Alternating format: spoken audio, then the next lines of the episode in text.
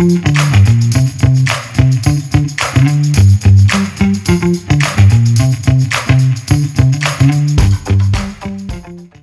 listening to The Running Public. From marathoners to mud runners, we all have the same goal get to the finish line faster. That's right. This podcast is for you guys, the running public.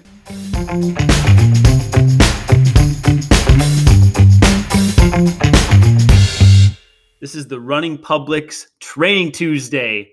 Training Tuesday is where we talk about training only. One topic, we dive deep, we explore it completely. It's training, it's Tuesday. Training Tuesday. Tuesday, Tuesday, Tuesday. You guys have Kirk and Bracken coming at you today, and we are all jacked up because we just finished watching the Olympic marathon trials and we're fired up.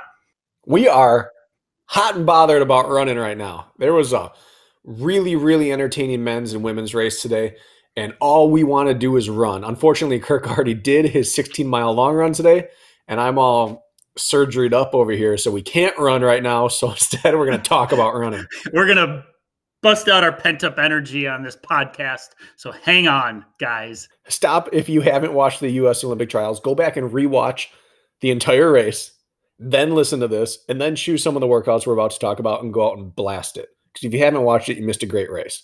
Now we're moving on. Okay, Bracken's so jacked up that we hopped on today and he's sweating out his pits so bad. He ripped off his shirt. He'd been flexing for me for five minutes. It's true. I'm exhausted. He's I exhausted. popped the top off and I'm flexing my pecs here for Kirk. You know, I was uh, I was very impressed with uh, Nell Rojas, who dabbled in OCR last year. She hung on to the lead pack man for She what, did. 18 miles? Yeah, 18 ish. She was in the top 10 the whole time. And and she's just gritty. We just finished talking about grit and staying power is king, especially in these championship style races where things get a little little tactical. She just laid it on the line and just kept her hand on the flame for a long time. That lead women's group was at 533 mile pace through 18 miles before the players started separating. 533 pace for women through 18. Yeah, how does that make you feel about yourself, Brack? It Makes me feel like shit. means that I would have been able to stay with the lead pack. Surgery aside, if I was fit right now, I could stay with the lead pack for an hour. Hey, that's impressive. An hour in a two and a half hour race. I wouldn't have made it halfway with these women. But you would have looked beefy doing it, and that Man, matters. they are so impressive. Um, uh, the men, the men, I think were pulling through like what four, four forty-five, four fifty pace. They ran through. like five thirteen or five twenty, and then right away, Busquets like, nope, Yep. dropping down to four forty eight. God, it's got me jacked up, and also feeling bad about myself to see those guys running those paces. It's a reminder that there are levels to every game, and there is usually a level above you. Yeah, found that out by watching the trials. So, uh, Bracken, today's Training Tuesday. Gosh, we're so damn sorry for missing last week's Training Tuesday. That might happen from time to time, but not this week. We're going to talk about compromised run workouts and our favorites because we have alluded to it a number of times on past episodes. And we thought, why dangle the carrot? Let's just give them, let's just give it to them. We're not carrot danglers here. No, no dangling here. We talked about compromise running. We gave that one example of the Hobie Tempo, but now we're just gonna hit, we're all fired up on a running from the trials. We're gonna give you our favorite workouts, our go-to workouts, tell you how to do them, and then maybe have some workout horror stories mixed in there because running's not all peaches and butterflies or rainbows and skittles or any other amount of cute, sweet things. No, peaches and butterflies is, is definitely the expression Bracken. Yeah, that's the common vernacular. You, you nailed that. You nailed that one. You're usually really good with your analogies, and and you know, but that one might be a little off. All right, so I'd say we got more follow up questions about compromised running, and we mentioned this Hobie tempo in our last uh, podcast. Uh, Bracken's flexing for me. It's very hard to very hard to talk coherently, Bracken, when you do that. So, um, and so we just had so many follow up questions about this like compromised OCR running that it just made sense to to dive right into it. So, um, Bracken, why don't you start? Because you introduced me to like OCR running, um, plyometric running, compromised running, broken running. You can call it. It's all we all mean the same thing. Um, you introduced me to it. So let's start with the foundation. When did you start doing it, and who introed you to it and all of that? Well, without realizing it, I started doing it back in basketball when we'd have to do wind sprints or gassers or what we'd call 16s in the middle of practice when you're tired from things. And it was always a terrible feeling. And then I got away from that and I did I felt it for the next time during my first obstacle course race. And I thought like this is the worst feeling. My arms are so heavy and my quads are so heavy and now I'm expected to run again. And so I did my first real compromised running workout the week after my first obstacle course race. Um, I had received an email that I'd qualified for the first ever Spartan World Championship to be held in Glen Rose, Texas. Woo. It was going to be an eight to 10 mile super with 30 some obstacles. And I realized I'm not in eight to 10 mile shape with that level of fatigue in me. So I started planning out workouts to simulate a race to get ready for it. What was that first race you did? Where was it? I was in Illinois, in Marseille. They, they call it Marseilles. It's spelled like Marseille, but it's Marseilles, Illinois. And it was a sprint. It was a legit like three and a half mile sprint. Okay, and that was the one where Hobie Call was there, and yep. he just Hobie smashed you. me. Yep. Smashed you. Um, okay, cool. I was just curious. So, really, your first compromised running workout was the race. Yep. and then from there, how yeah. bad was it? It was really bad. We went into a barbed wire crawl that was a pretty long. It was probably like sixty yards of barbed wire crawl. I got up from it really tired, went over a wall, and then came up, and there was sixty more yards of crawl. And I got out of that crawl, and that doesn't sound like an obstacle to us anymore, but we didn't know about rolling at the time, and I army crawled it. So I had 100 to 120 yards of army crawling where I was using my shoulders and I was up on my toes and my forearms. That's it. And my core was rocked and my I was just not used to this thing. I got up and I couldn't lift my arms up to run. I just ran, shaking my arms at my sides for like a minute or two, and that set the tone. The race was so tiring, unlike anything I'd ever done. And so I stopped doing real speed work at all. I did all my workouts, my speed work, my threshold work, my long runs as compromised running for the next like 10 weeks to get ready for Texas. All right. And I think that answers question number one, which is what style of workouts can I do as compromised running? And the answer in my book is all of them. You can do speed work, you can do threshold work, you can do long runs, you can even do easy runs as compromised running. But I think where I would start is speed work. I think it's the most bang for your buck is to do your fast work compromised. Yeah, my first experience, my first race ever was a battle frog 10 mile. It was like one of, if not the last Battle Frog before Battle Frog went under. That's a nasty, that's a nasty first obstacle course race to jump into. Was that a two yeah. lapper? Yeah, two lapper. That was my intro to the whole deal. Um, Mick Girillo was there, Mike Ferguson, Jordan Buscemi, um, Rugland. I didn't know any of these guys, but I uh, I was hanging on to dear life to Mike Ferguson and Mikhail Mick Girillo, and we got to the double sandbag, and they had double wreck bags and I never carried sandbags before. So, you know, normally with a Wreck Bag, you'd put one on your right shoulder, one on your left shoulder because they're big and bulky. It's about the only way you can carry it. I thought it'd be a good idea to put one over my both shoulders, like hanging around my neck, and then somehow get the second one stacked on top of the first one. So I did the whole sandbag carry staring at my toes because my neck was so torqued from two sandbags stacked on top of each other. And I got done with that. And I think I lost like a minute to them and I went to run again and it was like my body like exploded from the inside out and it was one of the worst feelings I'd ever had in my life. And that's when I started being like, "Oh shit, like I thought I was something and I felt like nothing." I was so embarrassed, broken. It was ridiculous. So that was my intro. And then I ended up seeking you out actually as a coach uh, a couple months after that when I got rocked again at a Minnesota Spartan. It was like, all right, it's time to, it's time to, you know, take this seriously. So um, do you want, do you remember the first uh, the first OCR workout you would prescribe an athlete? Is there one in particular? I remember the first one you prescribed me. First I ever it's usually one of three. It would be an OCR 400s, it'd be Hobie Tempo, or this one I always called KDE. Yeah, tell me well, about KDE. Uh, KDE was a it's a pretty simple one. It's two minute pull or push or lunge, but two minutes of heavy work that targets your legs, and then five minute fast, steady run, and then two minute recovery. So it's essentially nine minute rounds, two of it being rest, but you pull uh, a weight or push a weight or lunge just to get blown up, and then you run hard for five minutes and recover. And this is named after some girl you went to high school with. You know, I can't get too far into the story because it'll be too identifying. if anyone oh. went to like, they will know. But I was named after someone in our past. Okay, it's you just, just, uh, want...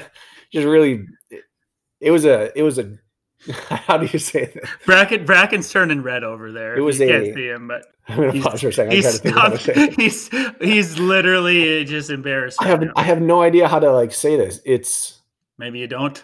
She was exhausting to deal with. Okay, so was this workout. okay, that's that's fair. I know the real story, but you might have to message for details, listeners. So, uh, first workout you actually prescribed me uh, was neither of those. Really? Neither, neither of those. Uh, I think I fell into the middle of a training cycle that you were building for similar athletes. So you prescribed me OCR thousands, and every Ooh. every 200 meters on the track was broken up with jump lunges, tuck jumps, burpees, hand release push ups. Um, you prescribed that to me on a Tuesday, and I didn't walk right until Sunday. and I thought, this is bullshit. He's trying to kill me. So it was thousands where you do 200 push ups, 200 tuck jumps, 200. So that right there yes. was one of the original three compromised running workouts that I did to prepare for that first year. Oh, all right. Well, you tossed that one at me, and then I couldn't put my socks on for five days because I couldn't touch my feet. So then let's let's jump into let's give some people some more specifics. So why don't we grab a workout? So the, I think the most common workout that and people, by the way, like grab a piece of paper and a pencil. Like we're giving this to you right now to put in your own pocket for you guys to do. So we're going to talk specifics. We're going to talk rest. We're going to talk the intricacies of the workouts. Like you can steal them. That's why we're doing this. Okay. So we usually talk OCR miles or OCR 400s, we really mean the same thing. Okay. I would say that's like the centerpiece of an OCR compromised run workout. And then everything for me like filters left or right of that. So do you want to tell people what an OCR mile is or OCR 400s? Yeah. So this is a workout that you basically take a classic workout, which is six, 12 by 400 or 16 by 400, split up into four sets or three sets. Four by 400 with short recovery, take a longer rest, do that two more times, you've got a great workout. Except now, instead of taking short rest in between the reps of four, you're doing active work. And so, an example of that might be let's say your burpees suck and you need to work on running after burpees. You do 15 burpees, 400 meter run, 15 burpees, 400 meter run, 15 burpees, 400 meter run. And when you complete four of those, now you earn a three minute recovery session. So it's one mile worth of running, but it's broken up into 400 meter intervals with strength work in between.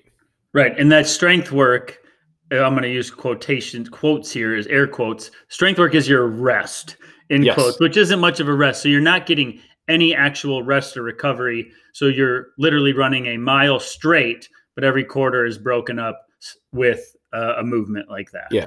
And it's a beautiful workout for a couple of reasons. One, you get to target certain things. The first is getting right in and right back out of obstacles.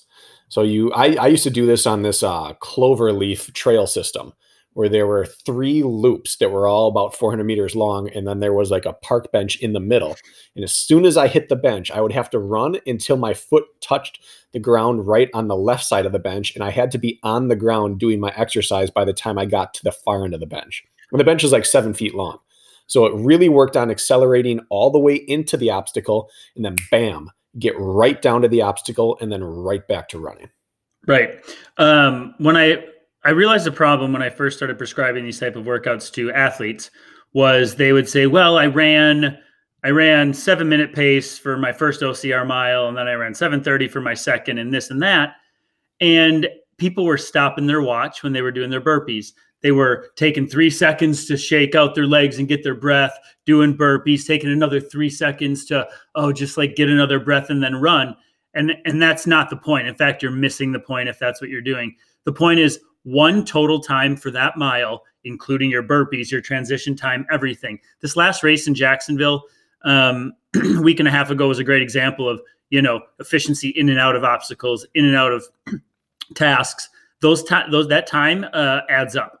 So you are you are recording your total time for the total interval. Yes, pace matters, and you can take splits along the way, but you're not stopping and starting your watch only for your quarter miles. The whole sum total matters.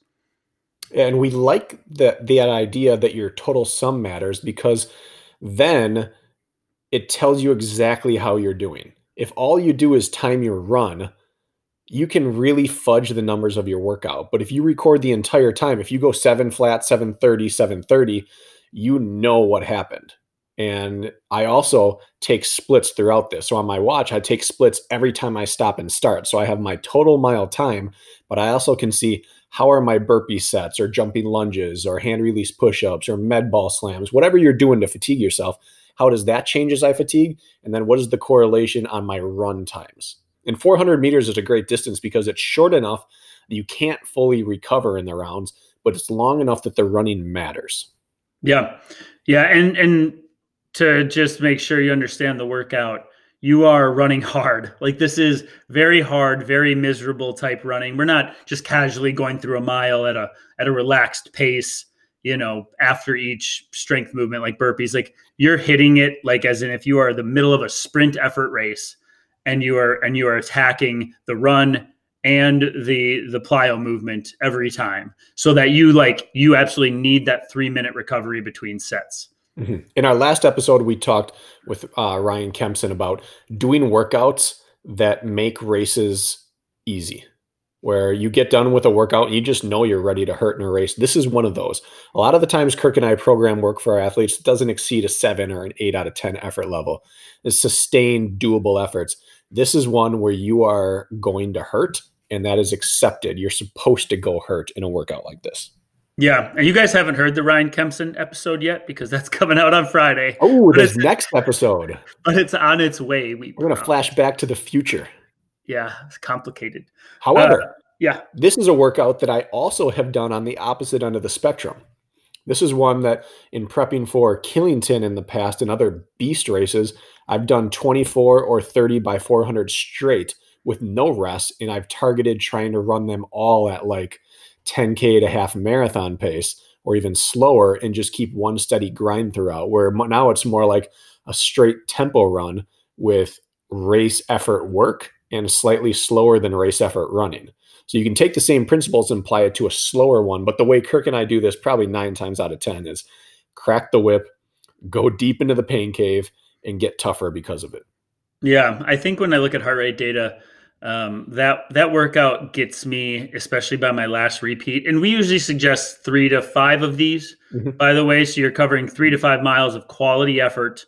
Um, I'd say that's a if you've never done them before, shoot for three by OCR mile repeats with three minutes rest or recovery jog. I like to jog between them, but three to five is usually the target on that. But when I look at my heart rate data, by the time I hit like my fifth interval, it's probably the highest I see that week and maybe the next as far as effort goes. It's it's yeah. one where you you're almost you're tying up coming home on that last quarter pretty bad and that's the the desired feeling. It is.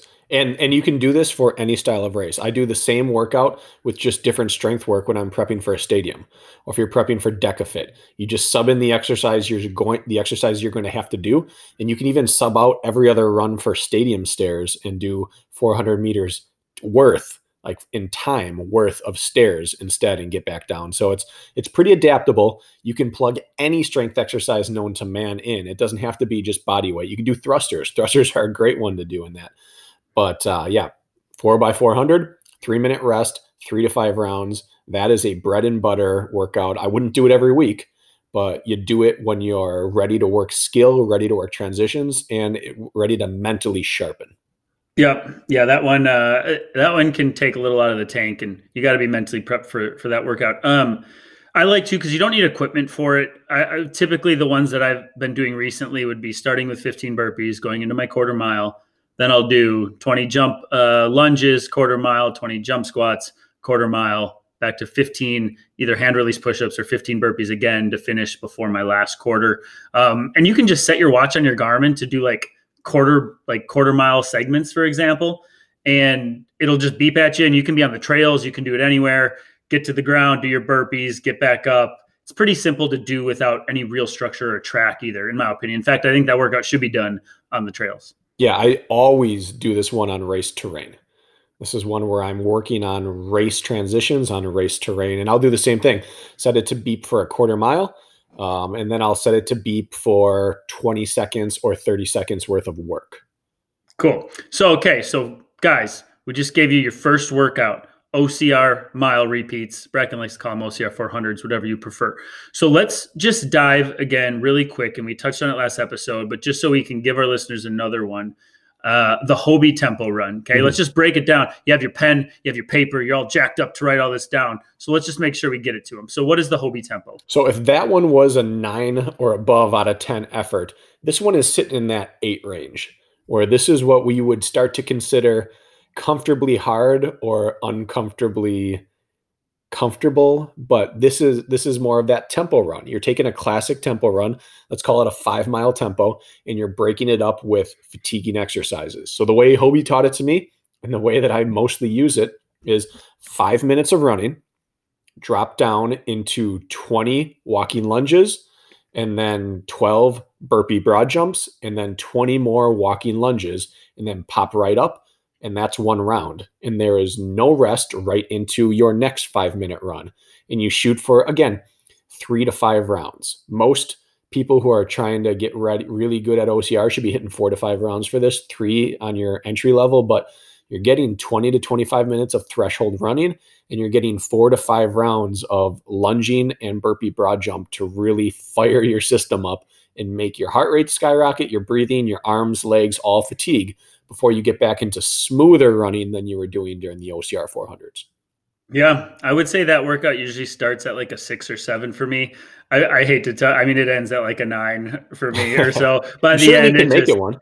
if you run hard enough. So what I've done with it is I've done four or five five minute segments. I like to start with five minutes of running, and then at that five minute mark, jump into my first yep. broken. So the the lunges, burpee broad jumps, lunges, and then go back uh, for four or five rounds of that. And my goal actually for that is to keep, if not tempo pace, like 10 to 15 seconds per mile slower than tempo pace. If I were to just go for a pure tempo run, I'm probably not going to be able to hold that pace just because the legs are going to be fried, which is the point uh, from those stations. So, um, pretty simple workout. And that you should treat like if you're going to substitute a tempo day, uh, I, I, would do it that way. Mm-hmm. Now, and, that, and that's a simple workout and it can be done anywhere. And I alternate this workout. Sometimes I do it on just a flat path so that I can get um, some really consistent running going. Because a lot of times this this workout can be done um, before like a super. It definitely works for a sprint, but before a super, you get those sustained five minute sections of running. But then I also do it on a race terrain again. We talk about in this uh, in one of our I, I, can't remember if this was a past episode or you're about to hear it coming up, but I did this one running um, on the side of the road and then lunging and burping through. Oh, it is the one we just did um, for um, in the drainage ditch to get ready for race terrain and wet cold. So these are ones again. If you're transitioning, you might as well run in the style you're going to run in the race too. Yeah, the Hobie tempo is meant to be again the lunges burpee broad jumps lunges but let's say pull-ups are a weakness of yours the rope climb. You could do a loop around a park and then hit your you know go across the monkey bars for as long as you can or hit your pull-ups and then go to something else. A lot of things can be substituted. We're kind of giving you yeah. these workouts in their pure form. And i do i do um, two variations of this. The first is for people that really struggle with carries. This is a great way to do it do your five minute run, do a one minute very heavy carry, drop it and run again and keep carrying. You can alternate between sandbag or bucket or whatever you need to work on, but it's a great carry workout. It's also really good on a treadmill to work on your uphill running. So prior to Tahoe, I was Hobie, Hobie tempoing on 20 to 25% incline.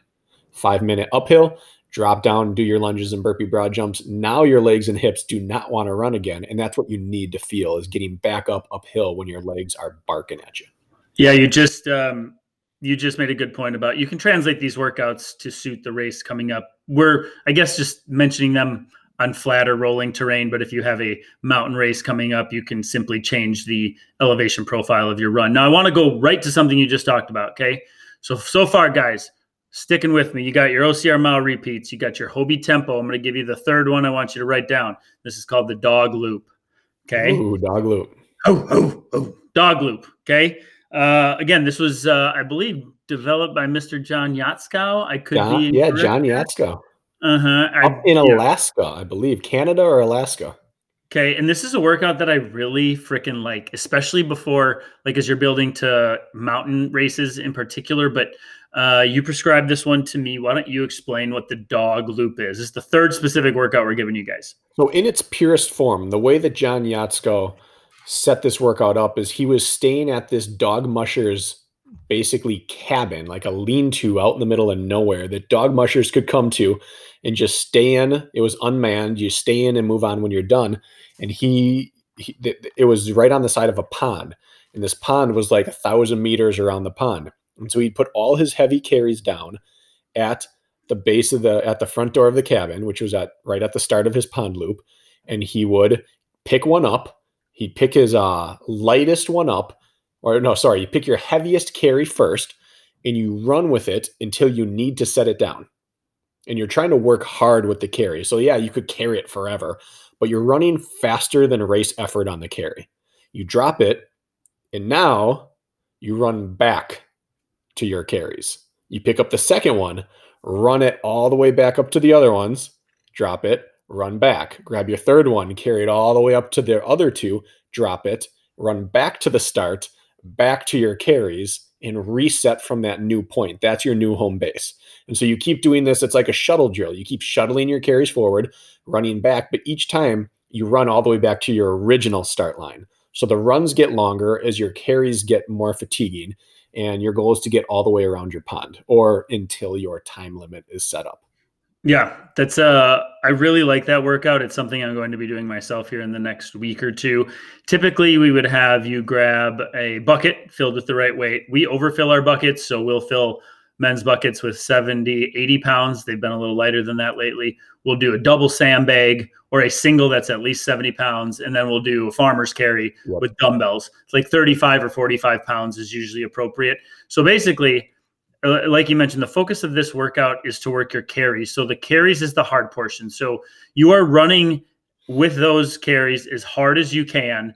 And then you're and then you're not recovering, but you're you're backing off the throttle and running back to where your last carry is still sitting on the ground and then shuttling. So yeah, it's it's but the carry is the focus of this workout. Mm-hmm.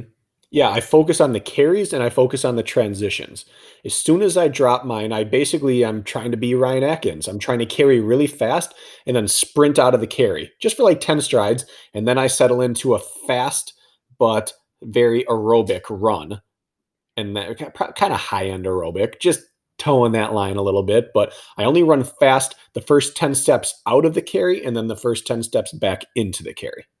Okay. I'm going to uh, give you a twist on this. And it's something you prescribed, and then I sort of.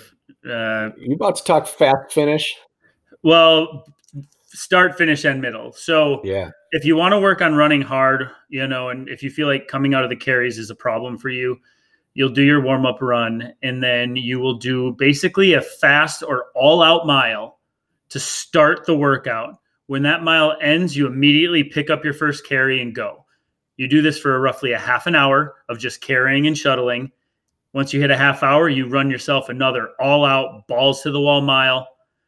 And then you go back to another half hour of carrying, and then you finish with another all out mile. So you have three really hard mile efforts by the time you hit that second and third hard mile, you're really fatigued from all the the load of the carries, and it's forcing you to work through that and train that system. So you start with a hard mile, dog loop for 30 minutes, another hard mile, dog loop for 30 minutes, and then bookend it with another hard mile to finish. So it's kind of like a big sandwich of dog loop. Ooh. Now I've done the fast start, fast finish. I've never done the fast middle.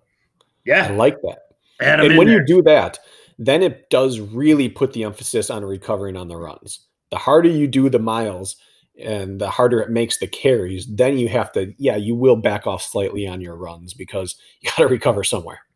Yeah, that's, I guess that's how I've always looked at it. I guess I didn't know you could, I suppose you could treat it almost as like a tempo or threshold effort. If you're like, I'm just going to put the floor, the pedal to the metal for 45 minutes and work everything, it could do that too. Mm-hmm. whatever Yeah. you feel like you need. Yeah. Yeah, you could use it as a time trial day, but I generally don't. And I've extended this all the way to 90 minutes and made it a long effort. Yeah. The way I do that then is I run extra time. I'll go back, forth, back, forth, carry, and just make the runs longer. But I, that's just a, a specific way of doing it. But yeah, the general dog loop or a fast start, fast middle, fast finish, that's very race specific. And it gets you to, it gets you ready to close down a race and get you ready to handle surges in the middle of a race. Yeah, it does. It really does. And I like that workout for almost like a long run on a Saturday because you'll do like a two mile warm up ish. And then if you add in the fast start, middle, and finish miles, plus 60 minutes of dog looping, plus a cool down, you're talking on your feet for hour 45, even up to two hours. Um, that's a big day of working out. That's a long run substitute if you're looking to spice things up a little bit and work your carries. So that's what I've done in the past. Kirk, I haven't done a lo- uh, dog loop in several years, and you've got me all jonesing for a dog loop. Oh, you should do a dog loop. We should do one together. We should. I used to live when I lived in Colorado with this perfect public land right out our back door. And that's where I dog loop, and it was awesome. And when we moved back, I stopped doing dog loop. Gasp. Yeah. So so I'm going to piggyback off that. This isn't one we talked about doing, but you joggled my memory. So I said I did three OCR workouts, or truly it was four. I did four OCR workouts for 10 straight weeks. I do one every three days or so. And the second one I did was one of my favorite ever, and that was Bigfoot. You Bigfoot. remember doing Bigfoot? You never prescribe Bigfoot, and to my knowledge. Yeah, it's a little trickier to set up if that's it's eh, whatever. We're not even going to give people excuses. Bigfoot's an awesome workout, and this one's named after Bigfoot State Park in Wisconsin. This is where I did it. So this parking lot um, had next to it along the lakefront. It had two. It had a lagoon with two bridges across it, and from the uh, the picnic pad, concrete pad area around the little um, bridge and back was 500 meters, and around the long one and back was 900 meters. And so I would run a hard 900, carry a hard 500, run a, fi- a hard 500, and then do a 100 meter drag back and forth. And that was one round. Okay. Run double distance, carry half distance. Run half distance, carry ju- or a drag just out and back. And that could be lunges instead. And that's one round. And I would do that straight for time. If I was prepping for a sprint, I'd do the best work I could do in 40 minutes. If I was prepping for a super, I'd do a 60 minute workout. And if I was doing a beast, I'd do an 80 or 90 minute workout. But just matching the effort to the type of race you're going to do. But same kind of thing is it's like a combination between dog loop and uh, uh, OCR 400 where efforts in the middle. The runs and carries are hard, and it's more like a time trial setting. Okay. I like that And I one. loved it. And the way it was set up at that park was perfect. It just always kept you doing something new. And then afterwards, you could jump in the lake and swim and cool down. It was great. With uh with that dog loop workout we're talking about, another way it can be done again, if you have mountain races coming up, it can be a little tricky to be dog looping through like mountain trails. This can be a tough one. Um, if you have a ski hill or you have something uh, that you can run up and down repeatedly, uh, way you can simulate a dog loop if you have uh, mountain races coming up is you can carry up and down a hill or a section of your trail. Make sure it's pretty steep and aggressive. You can carry up and down it for roughly five minutes. And then you can simply just either recover on the bottom or run up and down without uh, an object in your hands, and then rinse and repeat that. So, a lot of times, I have a local ski hill. I'm here in Minnesota. The closest one I have is only 150 feet of gain. So, I will carry up and down the ski hill once, and then I will run up and down the ski hill uh, one to three times without anything. And then I just repeat that cycle carry once up and down, then just run up and down two to three times and repeat. You can kind of modify that uh, for the terrain you're, you're training for. I have done that workout at the same time as you several times, but I wouldn't classify it as doing it with you because Kirk, every time we do this workout, has just put me into the dirt. Yes, I have. That that man has something going on with these uphill dog loop workouts, and he and they have an understanding, and he drops me. Was the last time you did a dog loop workout with me? Probably. That would have been yeah. The, only time I've done it since Colorado would be at Hyland Ski Hill. It, that'd be two two years ago in April. that was a big Nate- workout there too. That was a big. We saw snow on the hill there. Yes, we did. There is still snow there. Yeah, that was that was a gritty one. Um, okay, another workout. So so far we definitely give you guys OCR mile repeats, the Hobie Tempo, the dog loop, a couple variations of the dog loop. Um, one that has been really effective for me, especially because I live somewhere without mountains, um, is the plate drag into tempo. I don't know what you call it. Again, this is a workout you prescribe, so I'm kind of thieving you over here. But the ones that have stuck over the years are the ones that I've either continued to do or you know tweaked on my own and made it some a version of something. So plate drag workout is uh, basically I take a battle rope and I weave it through a 45 pound plate that you'd find in the gym. Okay. so I like this workout for a couple of reasons. Um, I probably should tell you what the workout is first. So basically, it's a two minute drag followed immediately by like a five minute tempo effort run. This workout only has two minutes rest or recovery. It's KDE. Is that KDE? Yeah. Oh, okay. That's Katie. So, so KDE, We'll I guess. come back to KDE again. yeah, that woman just haunts us, doesn't she? She won't let you go. She's She got a tight grip around you, Kirk, and she won't let you go. So I like I'll let you elaborate on this, but I like this workout for a couple of reasons. One, do this workout on like the grass and the drag that that plate creates is heavy, heavy, heavy. And now you don't use any harness. I don't like a chest harness or a tire drag system. So you're grabbing onto that fat battle rope with your hands with all that resistance. So by the end of the two minutes, you're running at a hard effort for this. Your grip is blown out and your quads are completely fucked. I don't know how else to say it. You get done with that two minutes of a hard drag, and then you have to get up to race pace effort for five minutes. Um, you've hit every system. You've worked your grip. You've burnt out the quads to simulate either climbing or a compromised run, and then you go into that tempo effort. Um, that workout always like jumps my fitness to the next level. Every time I start throwing that in, I start to feel bulletproof. That workout humbles me in the moment, but then uh, always comes full circle. How do you feel about that workout? I, feel the same way you do. And I actually, the vast majority of the time I do KDE, I do that same thing. I, I don't have a battle rope. I use a regular diameter rope. Um, but I, yeah, I pull behind me the whole time so that I blow out my, my forearms as well. And I actually used to do that on the grass, but then I moved to a city and it's just harder to get to where I'm going. And I usually, you know, with, I have more kids now and I like to work out from the house whenever I can. So I got a, just a, a, a pickup truck tire. I put a little um, piece of plywood at the bottom of it, inside of it, so that I could put sandbags on top of it. So I just have a Oh. pickup truck tire. I plop a sandbag on top, and I run dragging that around the block or up and down my my driveway, and it does the exact same thing. Same thing. It does not give you smooth resistance. You got to run hard against it. That's a uh, that's a really good. That's a pretty simple uh, fixer. Yep. Just put an eye bolt through it and tie a rope to it. Yeah, and I think you, you'll you realize the magic of that workout when you are finally done with your drag. Like the first thirty seconds of that drag will be like, oh, this is no problem, and the last thirty seconds are going to seem like the longest thirty seconds of your life. And when you drop that and you instantly go into your five minute tempo effort or hard effort run, uh, the way you feel blown up is like, God, it's just it's one of the closest race simulation feelings I get in a workout Mhm. is when I transition from that plate drag to the tempo. And I go five, three to five rounds of this. I usually do on the higher side of five and only two minutes rest or recovery in between. So if you think about that, that's five, seven minute efforts. That's 35 minutes of pretty hard work. That's a that's a big day. So plate drag interval is one of my favorites. Uh, I like to do that a week out from a, a race uh, because then on race day, I I'm familiar with that feeling because I felt it the week before. Yeah. And this is a very OCR specific workout, also from a pacing strategy. Because in nor- the first round of pulling that just isn't as difficult as it's going to be later, but you can't feel that it's going to get worse. The first round, a two minute drag, it's just you're working, especially for that first minute, like Kirk said, you're working faster than you should because you have to to get any stimulus out of it. And you come back into the pit at round two and round three, and now you're struggling to even jog with the drag. And that's exactly how OCR is.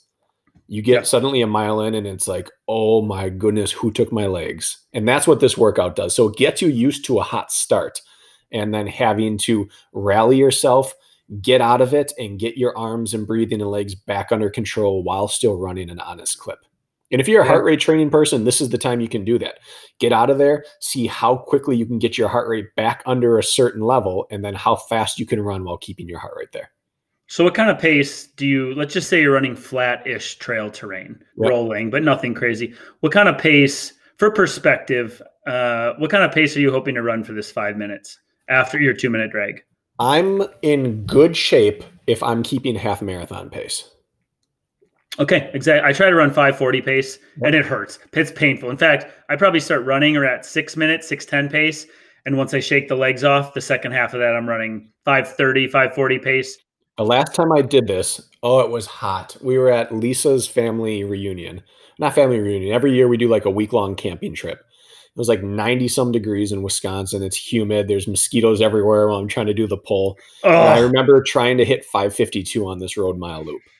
And I like started out 538. and I was like, oh no. And then the next one was 552 on the dot. And then it was like 6, 610, 612 because it's exactly like OCR is. If you overextend early, you pay for every second later on.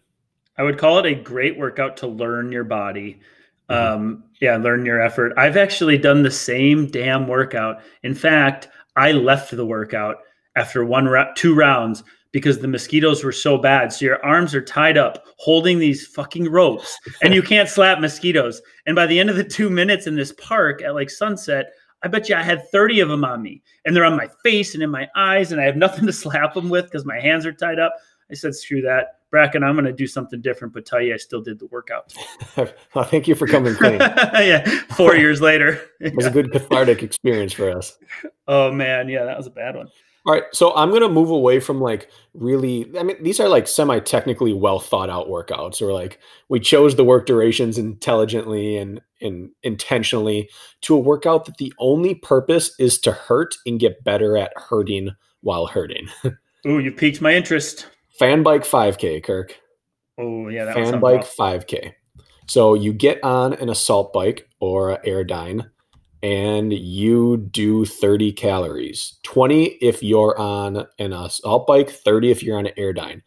30 calories, 800 meter run. Wash and repeat, rinse and repeat six times, and then you add the extra tenth of a mile at the end.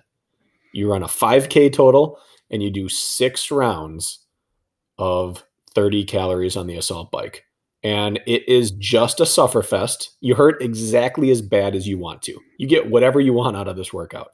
If you're willing to hurt, this is your day that you can just get better at being a tough SOB.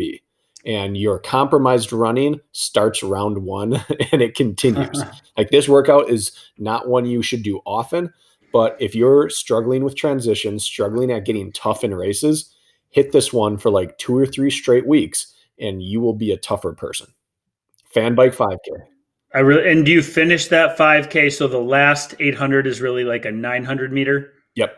Okay, so you're not like okay, you're not like hopping on the fan bike and then finishing out 0.1 of a mile. correct. Okay, so to reiterate, it's you Well, well, start. no, no, no, you are because Oh, you you are. have to hit six rounds on the fan bike. Okay, so you're starting on the fan bike. You start on the fan bike for 20 or 30 calories, depending on which bike it is. Correct.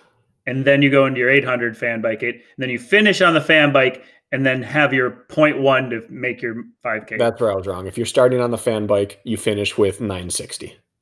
okay, got it. If you start on the run, you finish with fan bike and then 160. And something we should let them know is we don't give a shit about your 5K time. We give a shit about the whole sum total of that workout. Yeah, we want to know how fast you're running, but your effort you're giving on the bike matters, how quick you're hopping off and on and dragging your feet. Everything matters. Transitions are king. So I'm, I'm just assuming that's what how you Yeah. approach the workout. This is one of those where I take splits for it. So I start my watch and I start hamming on the bike. And as soon as I get off the bike, I stop the watch. I or not stop. I hit split. I hit split as soon as I start running. So when I come back in the next round, I hit split as soon as I cross my line for 800 meters. And my transition time then is included in my bike time. So Yep. I cross the line, hit the watch, hop on the bike, hop off the bike, cross the line, and hit it again. So my runs are always immaculate in their timing, and my work is tied to the transition, just like it is in a race. But you're still getting a sum total for the sum total effort. for the whole thing. I like that. I like that workout. I've done a version of that uh, with some rest planned, and it was still miserable. So uh, yeah. that one sounds like a like a doozy. This this this is when I started doing building up to a stadium race that I had to win to win the series, and I was coming off of an injury and I was out of shape, and so I did this 5K time trials and OCR tempos, and that was it. I just kept hitting those same things, getting tough, getting fast, and tempoing. And I got to the race and I felt, and we talked about that. Mm-hmm. I looked down, um, it was Fenway Park. I looked down like 15 minutes into the race and my heart rate was 160 and I was chilling. And I've mm-hmm. never been chilling in a stadium race before, but I just thought like, and I, this cannot be as bad as those fan bike 5Ks and it cannot be as bad as a 5K time trial. So wh- whatever, do what you want to me today, boys, but I'm here to race. Yeah, and that workout's a good workout too for if you're coming back from injury and you can't put as much time on feet as you would like. It's a good way to extend a workout um, when it's broken up like that, so you get great, great, great benefit from the whole deal. Longer time and duration than you maybe are allowing yourself to spend on your feet uh, by combining the two. So I like that too when you're coming back from injury because it's it's a safer bet. I'm gonna look up my time that I did on mine, I, and I while you while you talk here, and I'm gonna throw it out there to see if anyone if anyone thinks that they're gonna beat me on this fan bike 5K. Yeah, brag a little bit. I know it was fast. I know it was fast. So we talked about it, and you were telling me the pace you were keeping, and it was impressive. I'm gonna guess. I'm gonna guess what your time was. I think your time was with transitions, the cows. I think you ran 20 so uh, 24 30. 2044 was my first attempt. Oh shit, fast. Yeah. And if anyone can break 20, I think you're hauling. I think I might have broke 20 on my second one, 19 high, and that's about as fast as I went that year. It's impressive. Thank you. How did I, I just go? do this podcast to brag? Is that what it is? yeah, it's an ego boost. I mean, you flexed for me for five minutes. You're sitting there shirtless, just waiting for me to compliment. Pouring sweat. I'm gonna have to wash my everything I'm sitting on. You look more and more like Mr. Clean the more you've been weightlifting. Thank you. Yeah, I start tanning. Whew. Was he a tan man? I envision him being white and sparkly. I don't know. I'll take sparkly. yeah, right. Uh, all right. So so far we've given you to recap just to make sure you got your ducks in a row. We've given you OCR mile repeats, Hobie tempo, dog loop, the plate drag intervals, and we talked about the fan bike 5K. Okay. I just think the one area we've missed so far, we've missed the mark on, is we haven't talked about climbing and how we can maybe some climb specific compromised workouts. Okay. Now I did mention that we can you could take all of these and and convert them into a climbing type workout, but I feel like there's a few that I do that I save for either my incline treadmill or a mountain. Yeah. Okay. Do you have any that come to I mind do, off the but top? You do them more than I do, and I think you are you're the expert on these. So you lead off, and if you don't have one that I do, I'll fill you in at the end. Okay, well, the first one is your workout, and you're not and set not, myself not, up for another ego boost. Yeah, you did. Um, is called the grind. Okay, and so I was, I was, I'm going to lay you up so you can explain it. Okay, because I believe you came up with this workout. Mm-hmm. So why don't you tell the good people what the grind is? The grind is as simple and as nasty as it comes. It's it's like the it's like the endurance version of the fan bike 5K. So you run on the treadmill for correct me if I'm wrong, Kirk, 90 seconds. 90 seconds, yep. At um now you can do whatever incline you want. We always just said 15% because that's the max that most people's treadmill goes. But if you have an incline trainer, man, get weird, get wild yep. on that thing. But 15% incline for 90 seconds, and then you hop off and you have 30 seconds to complete what was it, seven burpees? Seven burpees. Seven burpees and get back on the treadmill and you just yep. keep going. And I'm every, going to stop you real quick. Yeah. So just to reiterate, because this is going to sound complicated and it is not complicated. And this workout is fantastic. So, like, really fantastic. So, this is one you got mountain races coming up, I would consider. So, you run for 90 seconds and you're picking a difficult run pace, like a tempo effort type run pace, I would call it. Okay. You're running for 90 seconds And then in that 30 seconds after that run, you do your seven burpees. Now, let's say it takes you 20 seconds to do those seven burpees. That means you have 10 seconds to stand there because every two minutes you have to be back on the treadmill. So you have 90 seconds of running and you have a 30 second window of time to get your seven burpees completed. If you complete those burpees with 10 seconds to spare or whatever it is, that means you get to stand there until that two minute bell comes around. And at that two minutes, you have to be back on the treadmill again. And this is a cumulative fatigue workout because early on, seven burpees, you might get them done in 12 seconds, 14, 15 seconds. And suddenly by around 10, 20, 30, you're realizing, shoot, I'm almost going to miss my cutoff. And it makes you start working harder on the burpees. Your rest gets less. And what did we say? Every five rounds earns you a 60 second recovery round. Every five rounds, you get one minute rest. So yep. you finish your, your seven burpees and then you get an extra minute. So instead of starting every two minutes, you just basically give yourself an extra minute. So you'd go on the third minute and then you start another cycle of five. Yep. So it's rounds of five with one minute recovery in between. And you go until you cannot make it back on the treadmill in those 30 seconds or until you can't keep your pace any longer.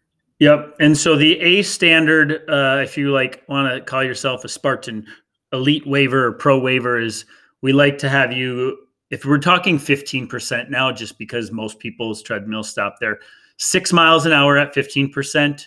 The B standard would be five and a half miles an hour. The C standard would be five miles an hour. And I think if you can keep any one of those, you're definitely like an age group or an elite athlete. And then you go down from there, four and a half, four, whatever it needs to be to, to sustain. You're you're hoping to get 20 or more rounds in this. So if you go out too hot, and then for the women, I believe the A standard is five miles an hour, then it goes four and a half and four miles an hour at 15%. Is that correct? Yeah, and that's A standard for elite athletes. So it's not okay. A athletes, B athletes, C. It's A, B, C in the elite field.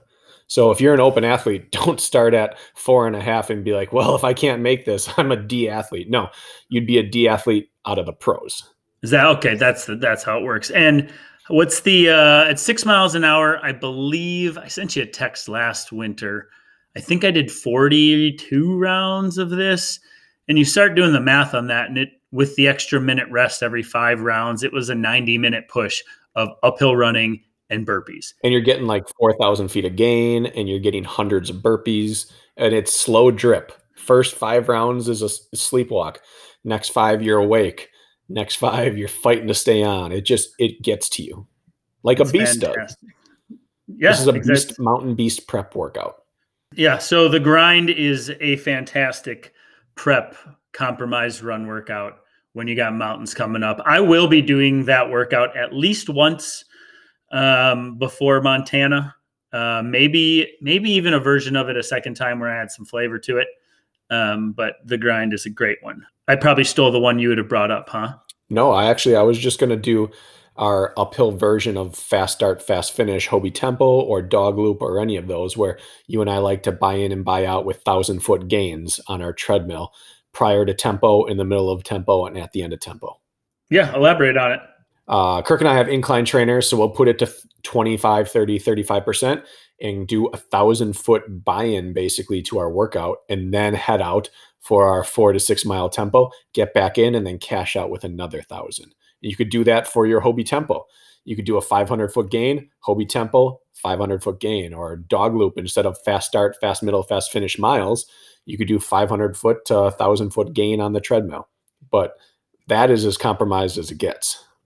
Yes, it is. And that always makes your middle efforts kind of feel like shit when you don't realize what climbing does to your speed until you uh, climb hard and then go into like interval work and then see how your body responds. It's a it's a really good uh, race sim. I will like to tell you, Bracken, rest in peace. I had an incline trainer. No. Well, I still have my incline trainer, but this idiot, me, was on it doing a sweat fest, okay, two weeks before Jacksonville, which in hindsight, I shouldn't have been doing this workout two weeks before Jacksonville, but um, and I was so sweaty. I was carrying my bucket on my shoulder at 40% incline and it slipped off and landed on the belt. My bucket weighs just shy of 80 pounds. Mm. I cra- I cracked the whole skid plate underneath the belt. I literally sunk in like as it hit and my treadmill basically exploded. So I fucked my treadmill up, Bracken. That's so sad. And guess what, though? Somebody was on my side because I bought a three year warranty with it and it had four days left. I I bought my treadmill this time three years ago. So I called them and I got a new plate sitting in my house. I just have to become a technician. That never happens. Swear to God. Oh, I have a broken, not even a broken, I have an incline trainer in my garage that just needs a new belt. Oh, God. I have one in my basement that works. I just got a new one. I wasn't going to wait around for a new belt. I needed a new one anyways, but now I just got to get that second belt on there. And now I've got dueling incline trainers. Well, your treadmill's probably in better shape at the moment than mine is. Oh, Unfortunately, cost of hustling, I guess. Cost right. of hustling. But guess who bought another three-year extended warranty? When my this guy, that's worth its weight right there. this is a side PSA announcement. Anyone who ever asks me about incline trainers, I say two things. If you don't live in the mountains, it is the absolute must have tool for a serious athlete, and you must get the warranty. They are Yeah. not designed for the level of hustle you are about to put on it. If you're asking questions like, should I have an incline trainer for prepping for a mountain? If Yeah. you're prepping for something on an incline trainer, you're going to break it someday. So get the warranty. Hundred percent. I'm so glad I did. And another thing you'll notice is the nature of what we do is all the incline work, and if you're doing heavy carries, it becomes a sweat fest. And a lot of your sweat can get into like the screen technology. I have the X22i with a 22 inch HD screen, which is completely unnecessary. But uh, I'm getting weird shorts with it and stuff because I've just sweating it so much. So there's like a few little things that could go wrong. Yeah, the the incline trainer. Uh, I'm very glad I bought that warranty in hindsight. My bonehead move. Of course, I told them that I was. It just cracked. I don't know what happened. so just some started cracking. Don't tell anybody, guys. Hopefully, nobody at Nordic Track listens to this. If they do, someone's going to buy a NordicTrack off this podcast, and you've just paid for Kirk's replacement. So it's a wash. It's a wash. it's a wash. Um, all right. With the incline OCR workouts, you can translate any of the ones we had mentioned onto elevation. So you guys got that. Yeah. Any other workouts that you feel deserve to be mentioned? You know what? There are probably thousands, but I think we've given people enough right now that they have actionable workouts without having so many that they have tough decisions to make. So at Yeah. this point, use them, utilize them, and if you need more, start reaching out to us. Uh, I guess uh, one other thing I think we should talk about real quick. I'm just thinking if I were listening to this and you know hadn't done this before, Mhm. how often should we do an OCR or a compromised running workout, and when would we place them into our training schedule? What would you say? It's a hard question to answer. It but is. G- Yeah, let's just give it For a try. the average person, I think you should be compromised running once per week minimum. I think that as races approach, I think you ramp it up the same way you would ramp up speed work as you're getting ready for a track 5K or mile. You ramp up compromised running as you get ready for an OCR event. That's my answer. Okay. Um, I think my answer is at a minimum every other week, once at a minimum, like a maintenance level, just to make sure you don't completely lose sight of that energy system. Um, I'm starting to realize maybe one every 10 days for me, which means one really short, fast, hard, intense workout, and then one I will work into a long run like the next week. So I'm doing it like on a Tuesday and then the following Saturday, 10 days later, and then again on a Tuesday and the following. That seems to be a nice schedule. That way you can get some of your true speed work in and and and other work. It's a you know we're always moving the chess pieces. Um, I would say this is a these OCR workouts aren't something you want to do within like three days of a race. I probably wouldn't do them in those closing days, um, just because sometimes that residual fatigue can sit in there. If you've been doing them a long time, you can probably get away with it. But if it's a newer you know it's a newer skill that you're working on and you have a race coming up and you think oh it's tuesday or wednesday i'm going to go give ocr mile repeats hell well you might show up on the starting line sore still so just something to keep in mind again once you get into them you can get away with a little closer to race day but i might i might skip them give yourself a week after it um, if you're newer to them I agree with all of that, but I'm going to have a caveat that I add on there. And that is that I often do OCR 400s on the Tuesday before a race, but I keep it to two rounds. okay sometimes three, usually two. I crack the whip, take extra recovery, like five minutes instead of three. I get that sting of the workout, but I do not accumulate any real damage. so that race day, I know I'm still familiar and comfortable with pain and running hard. But like you said, you don't want to do anything race pace. I mean, anything race week that undoes all the work you did. The greatest ability you can have, Kirk, availability. And when you get to race race day, all the work you put in, you want it available to you. And so there's you're right. There's nothing worth compromising on race week. Yeah. And that means you're hitting those efforts really hard, giving yourself more rest and then reducing the volume if it Correct. is a race week. Yeah. And you do that on like a Tuesday if you had a Saturday race. Yep. I'm guessing, yeah. Yeah. One of my two go-to race week workouts. Okay. What's the other one? Save it for a, a taper or a sharpening or taper week episode.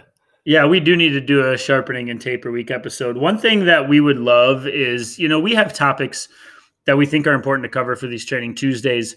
But what I'm realizing is I don't think like everybody who listens to this in the sense like we take a lot of this for granted and and maybe questions that arise for you like you can get in touch with Bracken or I on Instagram and shoot us your questions. I have a list now of questions that have come in.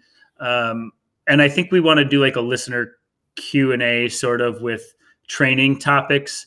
Um, so shoot those over to us. In fact, those are really helpful, and we listen to you as far as like what we're going to cover next. It seems like whatever has the highest demand, we'll prioritize on the list of things to talk about. Tapering's probably a good one. I think so. Uh, yeah, but just respond, and also not to just do too much of a, you know, I don't know, asking you to share, but um, we really appreciate the fact that uh, some of you have been really good about sharing like our uh, new podcast on your Instagram stories, all of that.